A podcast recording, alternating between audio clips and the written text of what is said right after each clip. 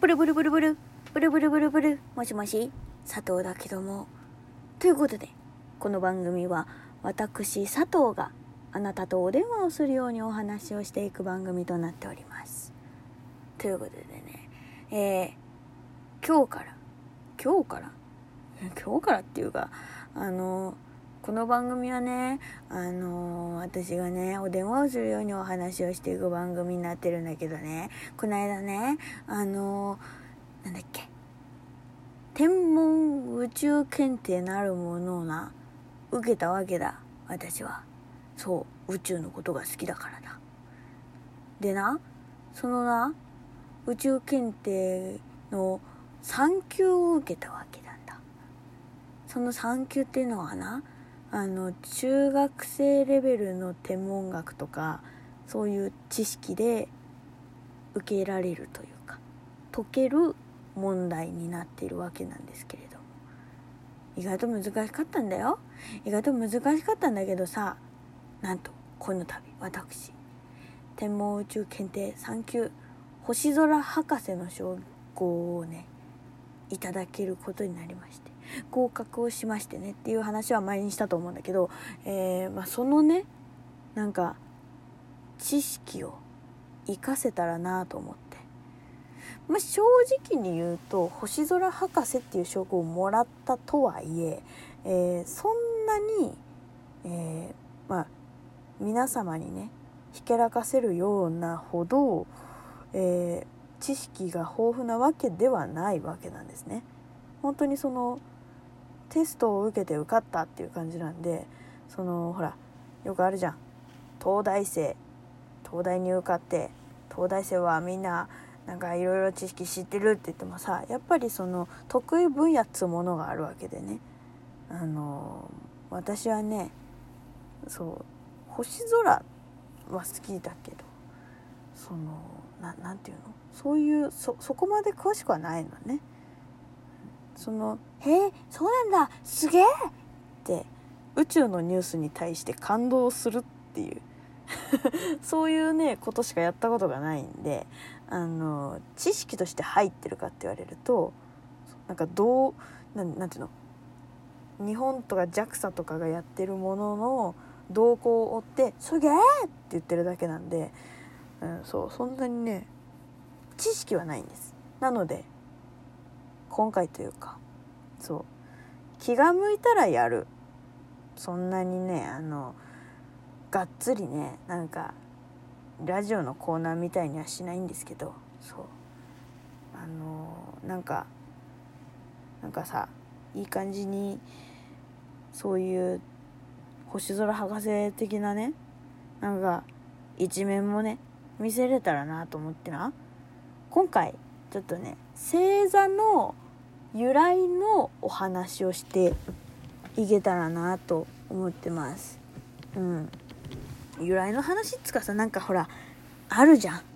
逸話とか神話とかあるんだけどそうその話を私も正直ねあんまり知らないのでうん、まあ、知ってるのもあるけどそう知らないのしかないほぼ。うん。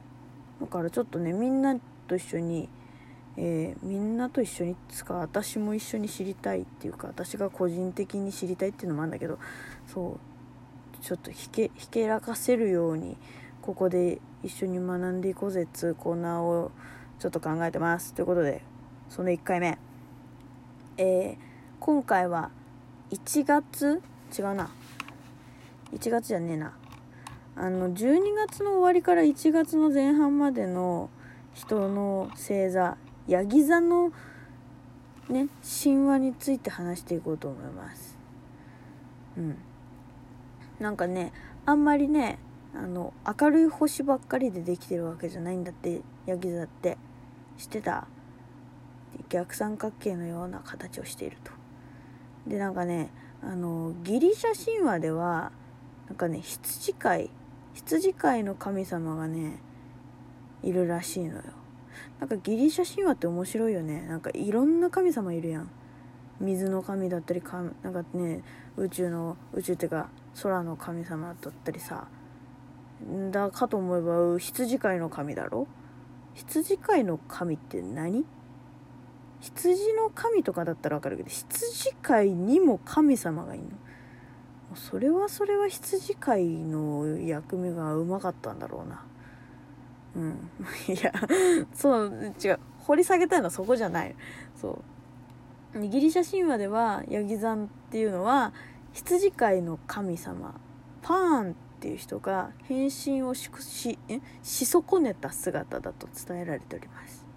だってある日天井の天井って天の上ね。天の上の神様はオリンポスっていうなんかねあのあんのよね。なんか集会場みたいなとこがさあるんだけどさそこから降りてきてナイル川のなんだ湖畔みたいなやつとかとこで宴会をしてたそうなの。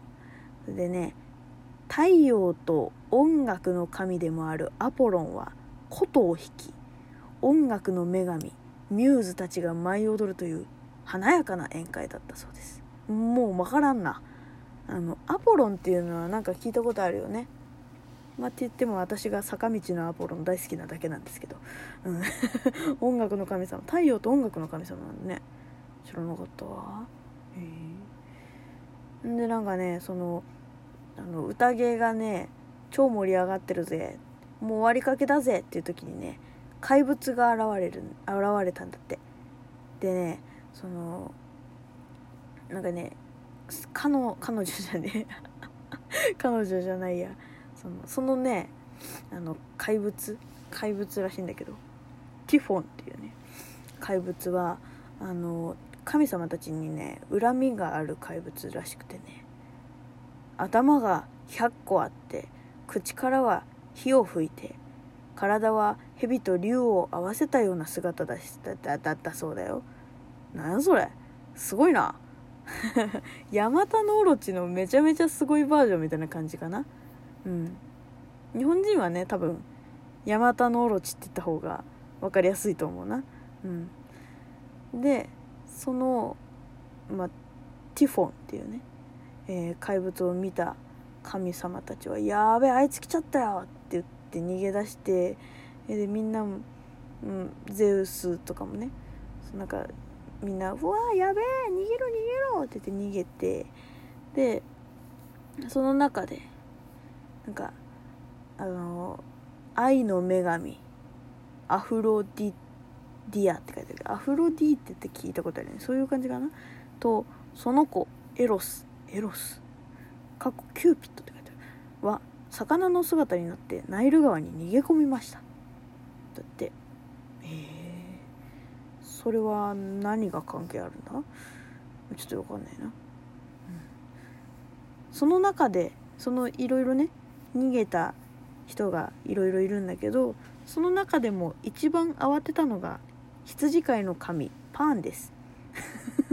そうなの。一番慌てたんだね。やべえってなったんだね。パンは急いでナイル川に飛び込んだのですが急あまりにも急ぐあまり下半身は魚上半身はヤギのままという形になってしまいました。もうなんかさあの羊飼いの神なのにさ下半身は魚になって上半身はヤギなんだね。羊じゃないんだね。なんか羊飼いなのにヤギになっちゃったんだね。すげえな。もともとヤギのヤギだったのかな？羊飼いがヤギパンパンクさんがヤギだったのかもしれない。ちょっとその辺はよくわかんないんですけど。ね。えー、そのさらにひどいのがひどいって言い方失礼ね。そのまま読むよ、うん、後に神々はこの姿を喜んでこの時の記念にとパーンの姿を星座にしたのだと言われていますが 神話ではその後あの一番ね神様の中の神様みたいなねゼウスがティフォンその怪物を退治するっていうねあの逸話があるらしいですよ。あのそんなかわいそうなことある？後に神々はこの姿を喜んでこの時の記念にとパーの姿を星座にしたってさもう星座にされた方たまったもんじゃないよね。だってさもう自分にとってはさもうやべえ怪物来ちゃったよ逃げなきゃ逃げなきゃでさもうなんとかなんとか逃げようとさ頑張っってたけどもう超パニックでいろんなね多分なんか動物の姿になったんだろうね。首がキリンで足がサイとかさなったんだろうね。その中でも下半身は魚上半身はヤギっていう。羊飼いなのにヤギっていうね。そこでもうね動物動物スロットみたいなのがだからカチカチって止まっちゃったんだろうね、うん、いや面白い格好してんなこいつっつって。そのまま「よしこの姿正座にしちゃおう」っつってさやるってどういうこと？パーンくんめっちゃかわいそうなんだけど。パーンくん？すごいな。神様って意外と雑だな。そう考えるとな。すごいね。そんなことあんだね。なんかさあと神様のいあの名前難しすぎない？なんかもっとさなんかテシとかさあのピロとかさ2文字とかだったら分かるけどテュフォンとかさアフロディアとかさもうな長いのよ。言いにくい言いにくい。なんかもうちょっとねあでもどうなんだろうね。日本語もあれか。近松門左衛門とか。長宗我部元親とかなんかそういう言いにくい名前多いから、まあ、しょうがないっちゃしょうがないのか。昔の人はそういうの好きだった。中二病っぽいやつ好きだったからね。しょうがない。うん。何の話してんだって話やな。うん。あの何？この参考にさせてもらったえー、星座図鑑っていうねサイトがあるんでそれも下に載せておくんでよかったらねあの一緒に見てみてください。ということでまた次回も聞いてくれると嬉しいわ。じゃあね。バイバイ。